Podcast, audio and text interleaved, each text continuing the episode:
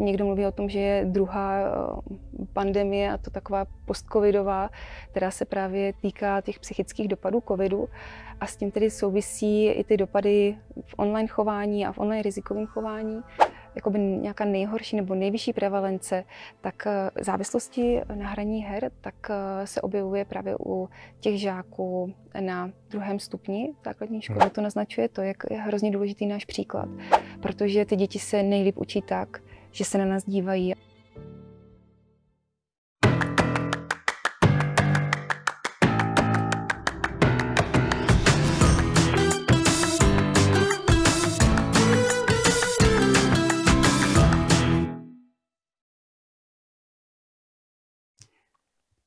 Dobrý deň. Vítam všetkých, ktorí nás počúvajú a ktorí na nás pozerajú v tejto našej relácii Pokeci k veci. Volám sa Michal Čerešník, som z fakulty psychológie Paneurópskej vysokej školy, kde pôsobím ako docent a vedúci psychologickej poradne. Dnes prijala moje pozvanie do tejto relácie, tejto časti moja dobrá kamarátka, kolegyňa z Olomovskej univerzity, pani doktorka Jarka Suchá a v tomto momente by som jej nechal priestor na to, aby nám povedala pár slov o sebe a o tom, čo robí. Nech sa mm. páči. Jo, tak eh, prvně teda děkuji za pozvání, taky děkuji tedy za představení. Pár slov o mně, tak eh, jak tady k Michal, můj taky dobrý kolega, dobrý známý, řekl, tak eh, já jsem tedy vystudovala doktorát před dvěma lety na Univerzitě Palackého na katedře psychologie Eh, kde jsem teda studovala už předtím, studovala jsem tam od bakaláře a eh, celou takovou linkou mého studia se eh, prolínalo rizikové chování u adolescentů a to mě vlastně dnes přivedlo až sem k vám, kdy se chceme pobavit na tohle téma, na téma rizikových aktivit a zejména těch online prostorů.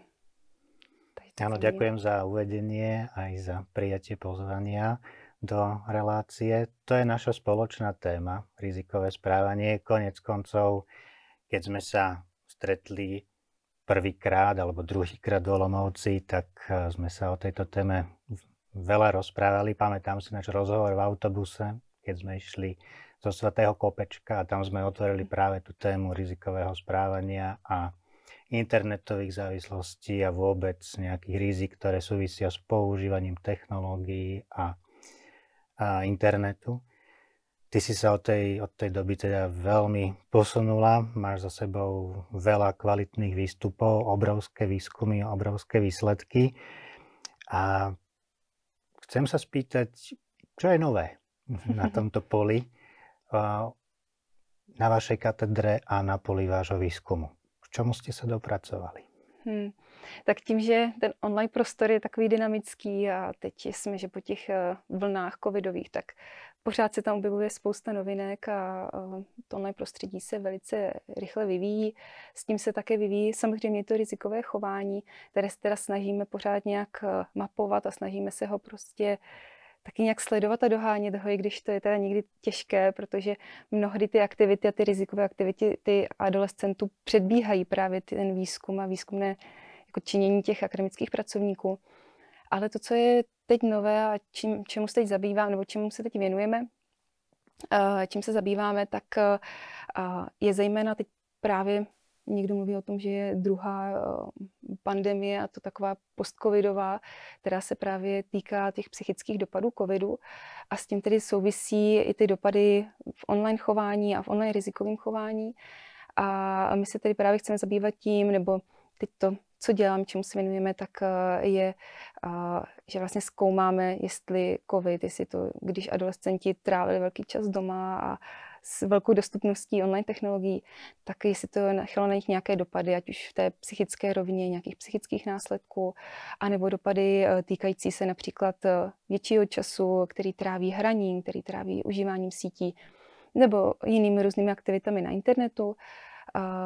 A v souvislosti s tím také sledujeme i somatický stav a, a další tyhle ty mm-hmm. další podobné proměny. Takže teď to... jsme tedy ve fázi výzkum post-covidu, ale to mm-hmm. jsou mhm. takové největší novinky a, a aktuality. Ono je to ta velmi dynamická oblast, jako hovoríš, velmi rýchlo sa mení a mohli by sme povedať, že je taká polarizačná, až by som povedal, pretože niektorí ľudia sú jednoznačne za využívanie internetového priestoru a technológií. Niektorí hovoria, že mm-mm. Aký je tvoj postoj k technologiám a internetu?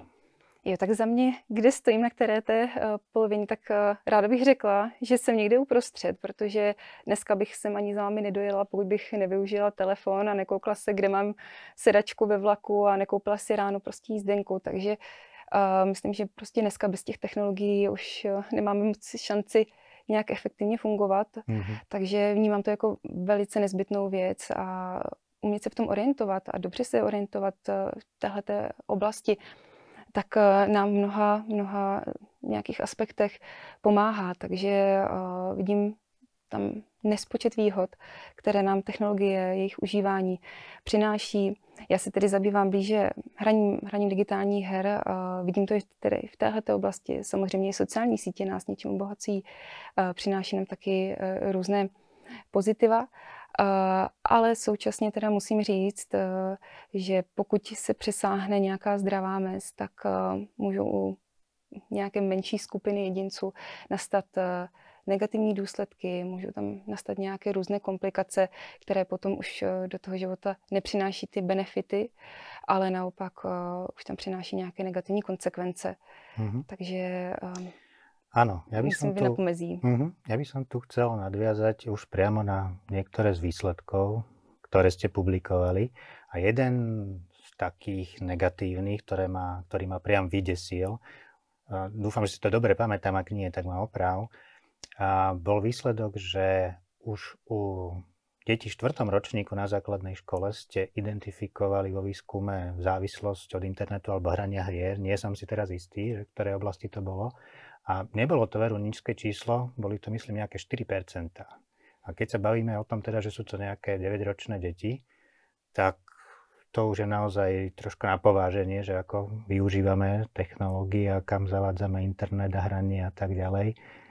Dobře si to pamatám. No, já to možná trošku uvedu na pravou dobre, míru. Dobre. My tedy ten výzkum děláme u dětí od 11 let, protože používáme dotazníkové hmm. metody. Tím pádem potřebujeme, aby ty děti byly schopné už nějaké introspekce, aspoň to nějak mohly vyhodnotit, ty aspekty, na které se ptáme. Takže u nás to začíná většinou v té šesté třídě, hmm. to zkoumání. Někdy tam můžou zasáhnout děti třeba z páté třídy, ale, ale jdeme spíš od těch šestáků a dál. A teda ale uh, koresponduje to už s tím výsledkem, co jsi říkal. Mm-hmm. My jsme vlastně zjistili v takové velké celorepublikové studii, kterou jsme dělali v České republice, tak jsme zjistili, že vlastně ta jakoby nějaká nejhorší nebo nejvyšší prevalence, tak uh, závislosti na hraní her, tak se objevuje právě u těch žáků na druhém stupni základní školy, mm. ve srovnání třeba se středoškoláky, s gymnazisty tak eh, tam se nám ukázalo, že vlastně tahle ta skupina je nejvíc riziková a nejvíc těch negativních aspektů sledujeme právě tady u těch uh, druhostupňových dětí. Mm-hmm. Ono sa to dá si očakávať, mm. prečo, pretože okolo toho 12. roku sú tam teda významné vývinové zmeny, ktoré súvisia hlavne teda so schopnosťou regulovať vlastné správanie a ono paradoxne tá schopnosť práve v tom veku, o ktorom hovoríš, klesá špeciálne teda vo vzťahu k školským povinnostiam, takže... Mm, Pekne tam naskakuje práve to hraní. Presne, presne, mm. čiže naozaj by to chcelo mm. možno posilnenie nejakého výchovného mm. aspektu mm. smerom od rodičov a smerom od učiteľstva. A každopádne toto je jedno z tých negatívnych e, zistení. Pokiaľ, pokiaľ sme teda v tejto oblasti, dostaňme v nej ešte chvíľku, ktoré by boli ešte nejaké také negatívne zistenia, ku ktorým ste sa dopracovali v zmysle teda ohrozenia mhm. technológiami a mm-hmm. hraním hier a podobně. Mm-hmm. Tak asi taková je ještě jedna z prvních věcí, když odbočím od těch her, odbočím k sociálním sítím, protože mm-hmm. jsme se věnovali mm-hmm. málo, tak jenom když to aspoň nějak za rámou zhrnu, tak uh, tam jsme zjistili velice silnou souvislost s depresivitou. Uh, ještě když to možná uvedu na pravou míru, tak vlastně ta souvislost je mezi se nějakými negativními nebo uh, s takovým jako nezdravým užíváním sociálních sítí mm-hmm. a zvýšenou depresivitou. Takže uh, i tady k, uh, je takový jako zdvižený ukazováček nad tím, pozor na to, pozor na užívání sítí, pozor na to, aby ty sítě prostě, nebo to užívání těch sítí nezasahovalo do běžných aktivit, aby člověk nestratil ten svůj reálný život, ty reální sociální sítě mm. a mhm. nebyl v těch online sítích. Takže tohle je třeba jedno z těch rizik usítí. U těch her a to, co tam vnímám jako takovou nejvíc závažnou proměnou, tak je, že my jsme zjistili u těch hráčů, kteří jsou závislí, tak polovina z nich uvedla někdy v životě, že se sebe poškodila. A ve srovnání s jinými skupinami je tohle to největší vlastně jako hodnota nebo největší četnost. Hmm. Takže i zde to zase může se pojít s dalšími komplikacemi a s dalšími um, mm-hmm. s nejakými neduhy, když to tak řeknu. Ono to troška pôsobí to, čo hovorí, že sa bavíme o nejakom takom individuálnom nastavení, hej, v zmysle nejakého napätia alebo smutné nálady a niečo, mm-hmm. teda v zmysle nejakej depresívnej symptomatiky alebo tendencii k sebe poškodzovaniu, ale ono za tým pravdepodobne je niečo iné. Pravdepodobne sú tam nejaké neuspokojivé vzťahy mm-hmm. a nejaké slabo saturované potreby, mm-hmm ktoré mali byť naplnené v nižšom veku a neboli. Čiže zrejme ide z hľadiska zodpovedných a vychovajúcich osôb o nejaké zlyhanie v zmysle regulácie mm-hmm. práve tejto aktivity, ktorá môže byť celkom určite aj pozitívna. Skúsme ísť práve na tú druhú stranu. A mm-hmm. Nemôžeme sa samozrejme pozerať na technológia hry len ako na diablovo dielo. Určite to má aj nejaké výhody. Čo ste zistili? Lebo viem, že, mm-hmm. viem, že ste sa dopracovali aj k nějakým pozitivním zjištěním. Mm-hmm. Uh, zjistili jsme hodně zajímavé věci. Já jsem ráda, že to zmiňuješ, protože uh, často i u těch her právě se na to dívá tou optikou, že ty hry, že člověk s tím tráví strašně moc času a je to vlastně jakoby na nic, nebo ta, někdy ta, ten generační rozdíl a ta starší generace to může mít přesně tím, jenom v tím negativním uh, pohledu. Ale my jsme právě zjistili u, uh, u skupiny hráčů, kteří hrají tak, eh, že se u nich neprojeví nějaké znaky závislosti, takže vlastně můžeme říct, že hrají zdravě, občas si zahrajou, tak eh, u nich jsme zjistili, že například eh, tito jedinci méně zneužívají návykové látky oproti těm dětem nebo oproti těm žákům, kteří nejsou vůbec žádní hráči, kteří mm-hmm. vůbec nehrají. Mm-hmm. Takže tam můžeme, nebo my o tom mluvíme jako takovým určitým protektivním vlivu, hraní her, ale nemluvíme o tom ani my, není to teda úplně naše myšlenka, ale trochu jsme skopírovali myšlenku právě zahraničních autorů, kteří tohle podobně naznačují, že třeba ti zdraví hráči vykouří méně cigaret ve srovnání s nehráči anebo s těmi těžkými hráči. U nás se například ukázalo, že tito hráči, ti zdraví hráči, tak že mají i méně takového jiného rizikového chování. Například, že je to hraní v chrání před záškoláctvím.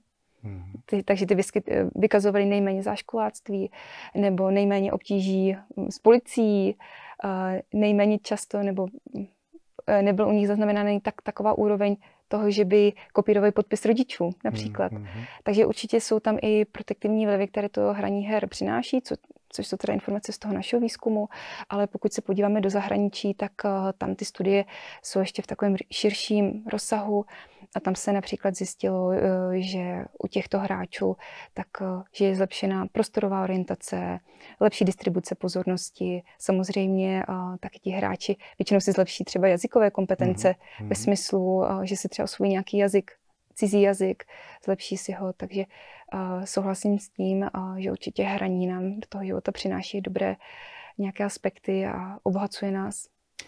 Ja som dokonca čítal aj výskumy, ktoré uvádzajú, že hranie hier môže pozitívne vplývať na človeka v procese uzdravovania. Hej? Mm-hmm. Som povedzme hospitalizovaný v nemocnici po nejakej mm-hmm. operácii alebo pred nejakou operáciou. Mm-hmm. Samozrejme to navodzuje nejaké úzkostné stavy, pravda, lebo veď rozmýšľame, ako to bude prebiehať, ako to dopadne a tak ďalej. A práve to, že sa venujem niečomu inému, o niečom premýšľam, niečomu sa venujem, mm. môže znižovať tú tenziu.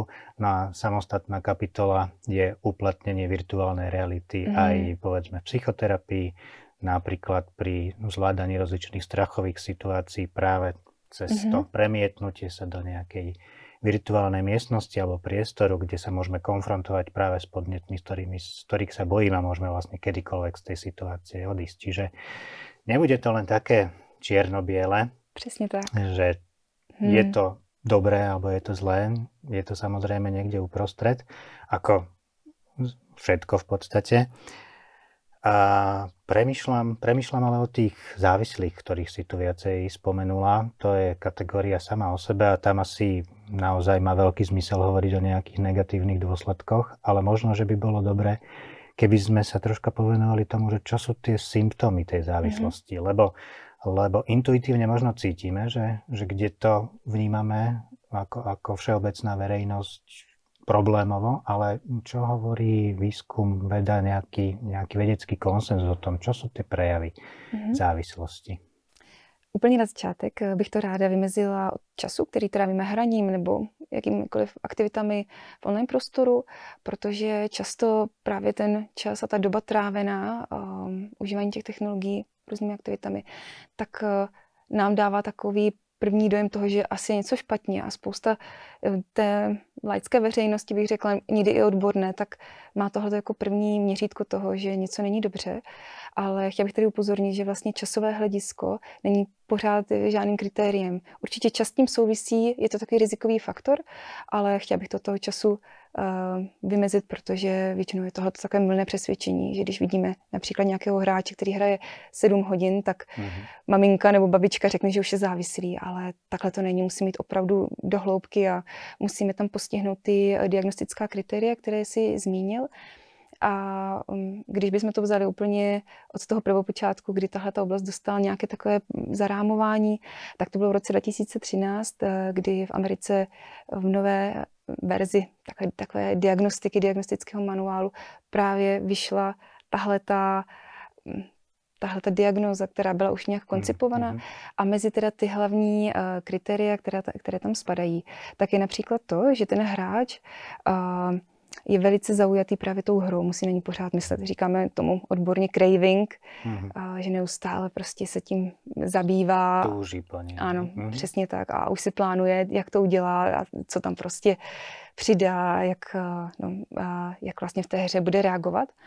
Potom takový další, takovým dalším kritériem tak je, které je takové dost viditelné, tak je to, že ten hráč ztratí jiné další volnočasové aktivity. A to hraní se stane uh, takovou ústřední aktivitou v tom životě. Takže to je první takový znatelný uh, projev toho, že asi něco není v pořádku a měli bychom tomu věnovat více pozornosti.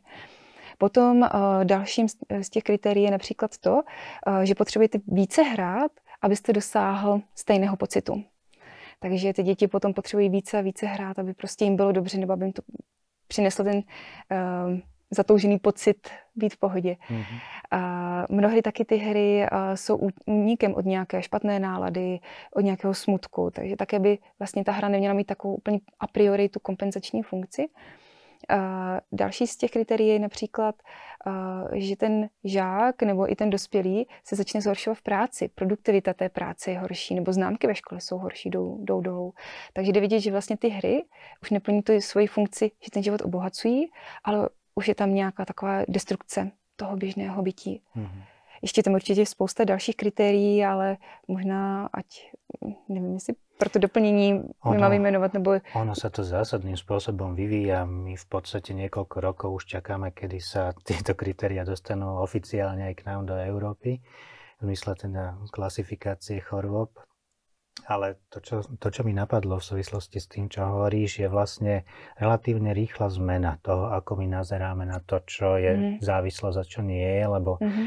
lebo pôvodné myšlienky ešte sa vzťahujú niekde k Youngovej v roku mm-hmm. 96 a jedným z tých kritérií, ktoré bolo hodnotené, bolo vlastne to, že človek je permanentne pripojený na internet mm-hmm. ako prejav mm-hmm. závislosti, lenže v súčasnej, všichni, v dobe, keď má každý mobilný telefón a mm-hmm. permanentné pripojenie k sieti, tak mm-hmm. by to mhm. naozaj dopadlo tak, že sme mm-hmm. všetci závislí. Takže asi sa to naozaj mení, ten nejaký pohľad, náhľad, tie diagnostické kritériá, o ktorých si hovorila. A a nejakým spôsobom to teda ovplyvňuje naše fungovanie. Chcel som sa spýtať ešte na to kritérium času, ktoré si spomínala, že nie je rozhodujúce, ale je dôležité. Vo vzťahu k tým kritériám, ktoré si popisovala, mi to ale príde ako veľmi dôležité, pretože keď trávim veľkú časť dňa touto aktivitou, som na, in- na internete, hrám online hry alebo hry ako také, tak e, buď sa menej času venujem svojim povinnostiam, alebo to ide na úkor môjho spánku.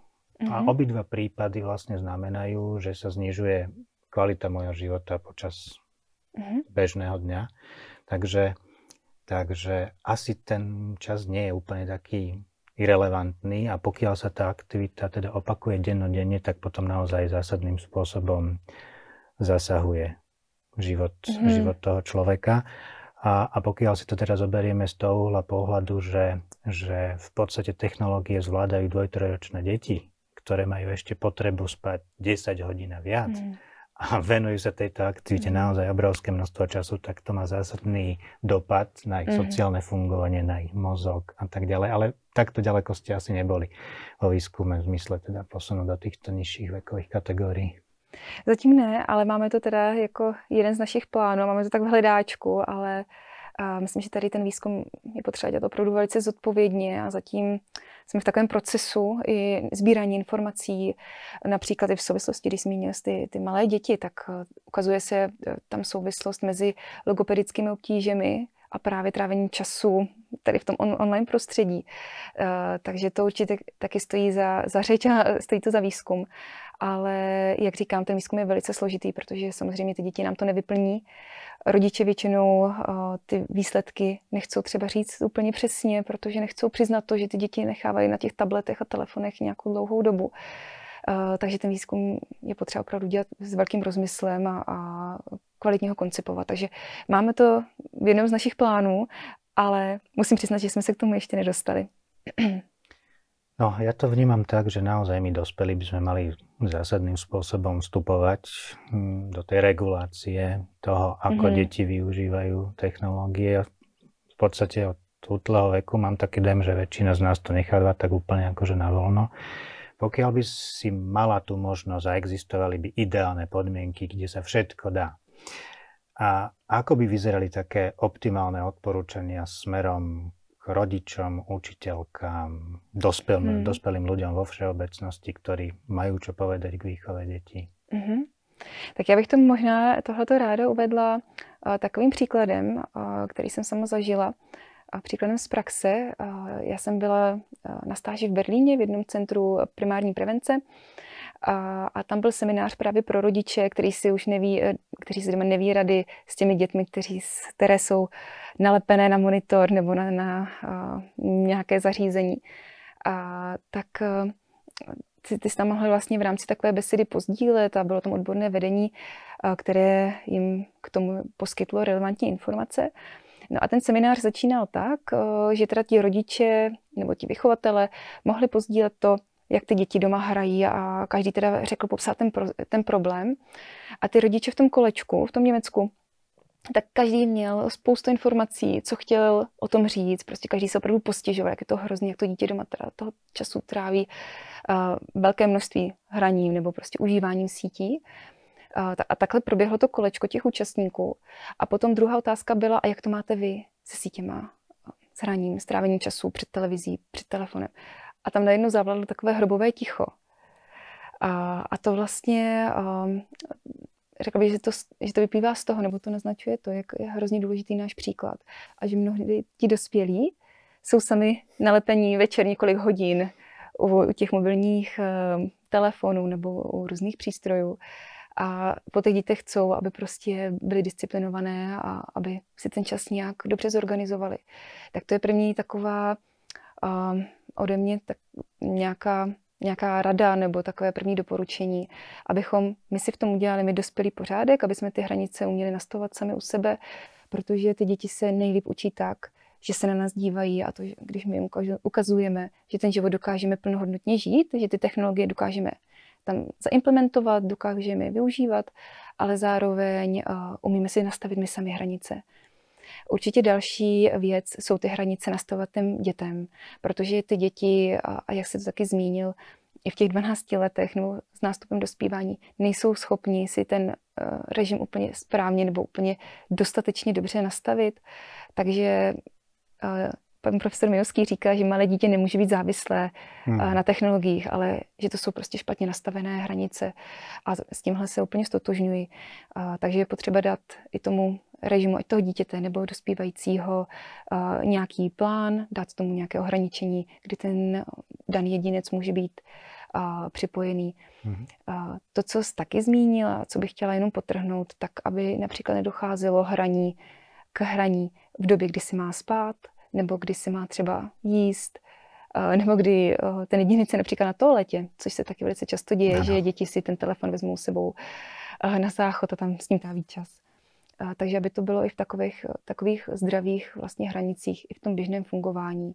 Mhm. Zmínila jsem například to společné jídlo a tam bych se chtěla jenom pozastavit, že se ukazuje, že alespoň týdně jednou, jednou společný oběd nebo jednou nějaké společné jídlo za týden, a tak se ukazuje jako veli, s celou rodinou, tak se ukazuje jako velice protektivní vůči právě různým uh, rizikovým aktivitám, rizikovému chování. Mm-hmm.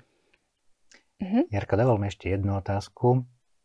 Viem, že ty pracuješ aj ako školská psychologička, čiže máš priamy kontakt s tými deťmi. A stretla si sa vo svojej praxi, vo svojej práci s nejakými takými vypuklými prejavmi alebo s niečím, čo sa zdalo byť ako ťažko riešiteľné? Mm-hmm.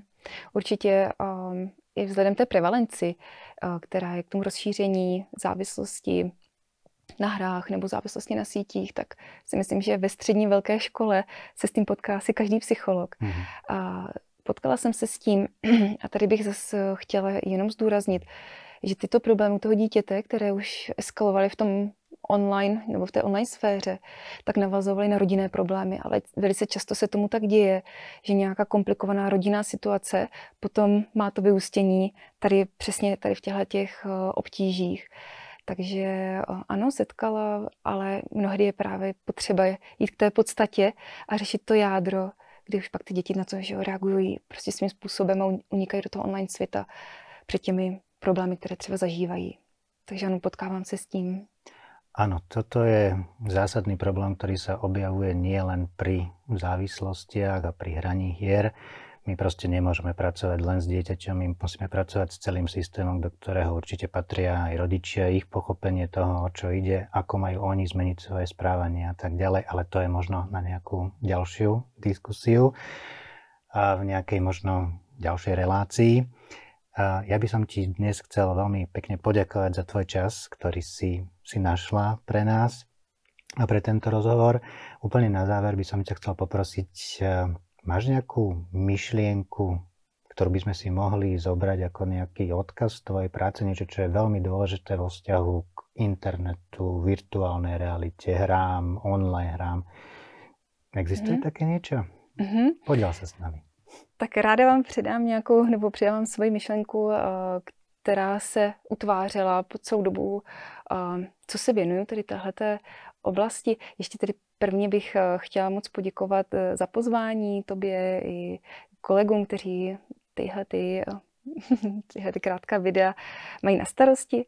A, a tu myšlenku, kterou bych předala vašim divákům a asi všem uživatelům online prostoru, tak, tak je ta, aby každá aktivita, kterou v online prostoru děláte, tak eh, abyste z ní dostali ten její hlavní potenciál. U her je to zábava, eh, u sociálních sítí to může být nějaké propojení s lidmi, být v kontaktu.